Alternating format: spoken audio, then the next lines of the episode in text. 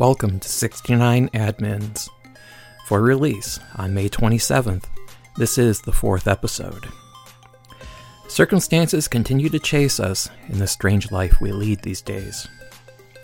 Not only does the Writers Guild of America remain on strike, but the federal government of the United States of America is teetering on the edge of running out of operating cash and therefore being unable to pay its bills. The Writers Guild strike has streaming as one of the focus areas of its problems. With Warner Brothers Discovery recently relaunching HBO Max as simply Max over the past week, we learned that not all is well in La La Land.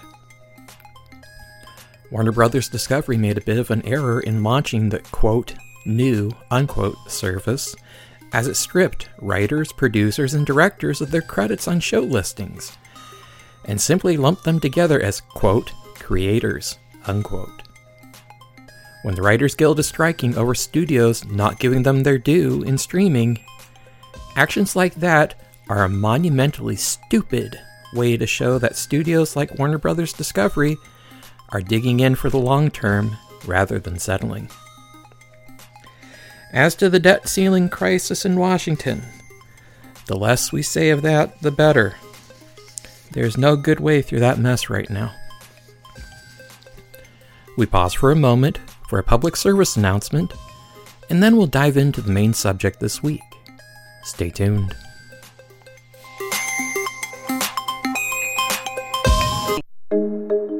When it comes to vaping, the truth can get clouded. So let's make it clear vaping is not safe for kids, teens, or young adults. It's just not. Because vaping can put microscopic particles into your lungs. And dangerous things like metals and volatile organic compounds into your body. And nicotine, the same highly addictive substance found in regular cigarettes. Nicotine can harm a person's brain development through their mid 20s, affecting learning, memory, attention, and impulse control and priming the brain for other addictions. Vaping products also come in kid friendly flavors that can make them appealing to youth. And many kids also use other drugs, like marijuana, in vaping devices. With appealing flavors, high nicotine levels, and lots of promotion on social media, many kids think vaping is harmless, but it's not. So talk to your kids about the risks of vaping, because when you talk, they hear you. For more information, visit underagedrinking.samhsa.gov.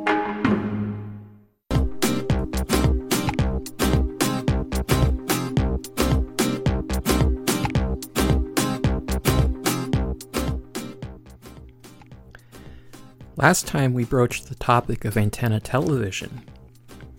Well, it's necessary to speak further to the topic. We got into the hardware side, but we didn't really get into the implementation side. Bear in mind, you can't find everything via streaming necessarily. Sometimes you still have to stick with appointment television. Now, the problem with classic formula broadcast television is that it did not easily translate to digital broadcasting here in North America.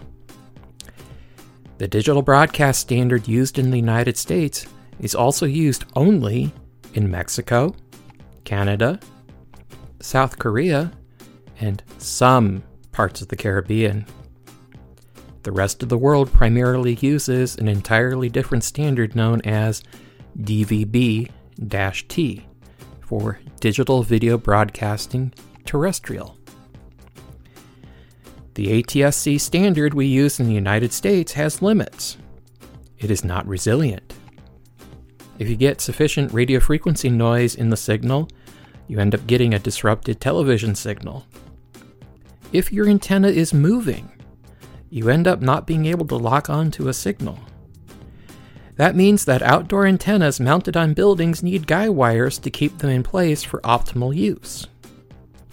Heck, you can't even receive a television signal properly in a moving vehicle or on a handheld device, as nobody is broadcasting in the older companion standard for that in the United States, and adoption of ATSC 3.0 is running really slowly. So, believe it or not, First off, there is no chip in your phone to get over the air television. There was a standard, ATSC M H, Advanced Television Standards Committee mobile slash handheld, nobody used it because nobody produced the receiver hardware. You get into a chicken and the egg scenario. But what ended up being found out was sure, you could make the hardware, but you'd have to have a massive antenna to make it work right. So, this is a major part of why you end up watching streaming television on a mobile device rather than simply tuning in a local television station over the air. Now, Qualcomm, they tried to do it. They tried. From 2007 to 2010, they had FLO TV. It only ran here in the United States and it only worked in major metros. So if you lived in rural America, yep, it wasn't for you. You might have seen it in a store if you went to your local Radio Shack and got really disappointed when you saw it went like, "Well, why are you selling that if I can't use it?" Well, and typically the answer that had to be given by the associate was, "Well, it's for when you go to the city if you ever do." Yeah, it didn't sell well. And after 3 years they shut it down. FLO TV followed the ATSC M/H standard, and it had a nice lineup of channels. But no one bought it, no one used it in sufficient numbers to where it made commercial sense. After three years, Qualcomm shut it down and sold the frequency spectrum that it used to AT&T. And Qualcomm made more money off selling that frequency spectrum to AT&T than it did from operating the television service. So you don't have high hopes there. Since 2010, there's not been a successful attempt to make such handheld, free to air digital television work.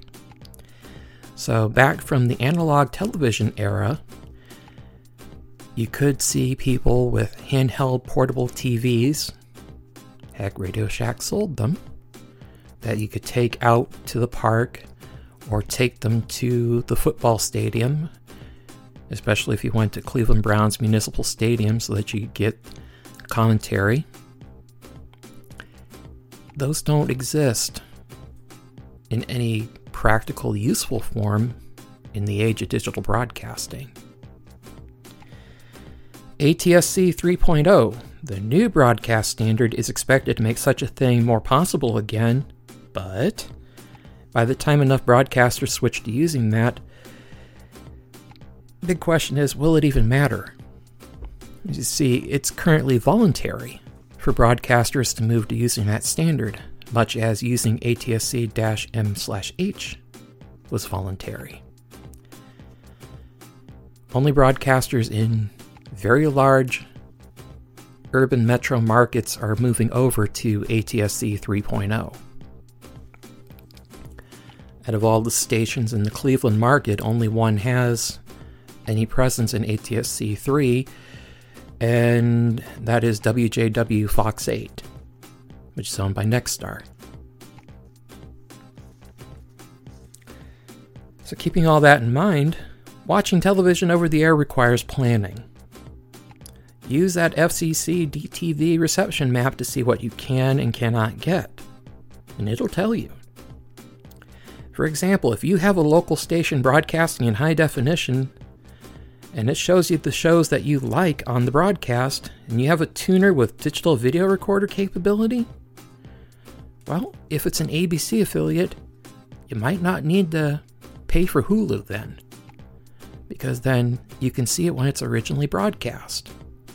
Now, if you like some Hulu original content, maybe then you pay for Hulu. But if you're only looking for something that's over the air, and you have a good tuner and a good digital video recorder, then it doesn't make economic sense to pay for that streaming service. Of course, Disney is merging Disney Plus and Hulu together later this year, so stay tuned for that one. When over the air digital television broadcasting works well, It looks fabulous. It looks like something that you get on the computer, and of course it should.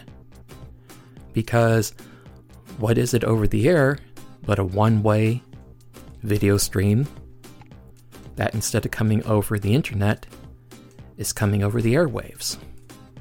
It's virtually the same standard, but you don't have to pay for it. Key thing living in a rural area means that sometimes you're not in a location where it is expected to easily look fabulous on television, though. You might say, well, where does that happen? No, communities like Jackpot, Nevada, West Wendover, Nevada, Espyville, Pennsylvania, Andover, Ohio gets very little coverage by television stations. So there are places out there where you get nothing. And you're in a rural area. So you have to plan ahead. As you may have noticed in much of this discussion, television is not nearly as simple these days as just buying a television set and putting rabbit ears on top of it. If you're in the core of an urban area, maybe you could get away with that if you're in a relatively modern home. If you're in a century home, not so much. All in all, planning is required. With the landscape shifting and economic headwinds mounting, things are not nearly as simple as they once were. Now, our pick of the week this fortnight is yet another item we found on Tubi. Prior to its purchase by the Murdoch controlled Rumpa Fox in 2020, there was a bit of an old video store feel to the service. Since the acquisition, it has picked up more content, but it still has a feel like you've wandered into a blockbuster or family video from days gone by. The selection this week is Australiens. A L I E N S, mind you. This comedy from the land down under shows us what it would look like if aliens invaded, but chose only to us, pardon to attack Australia. A couple from Queensland produced the film based on crowdfunding.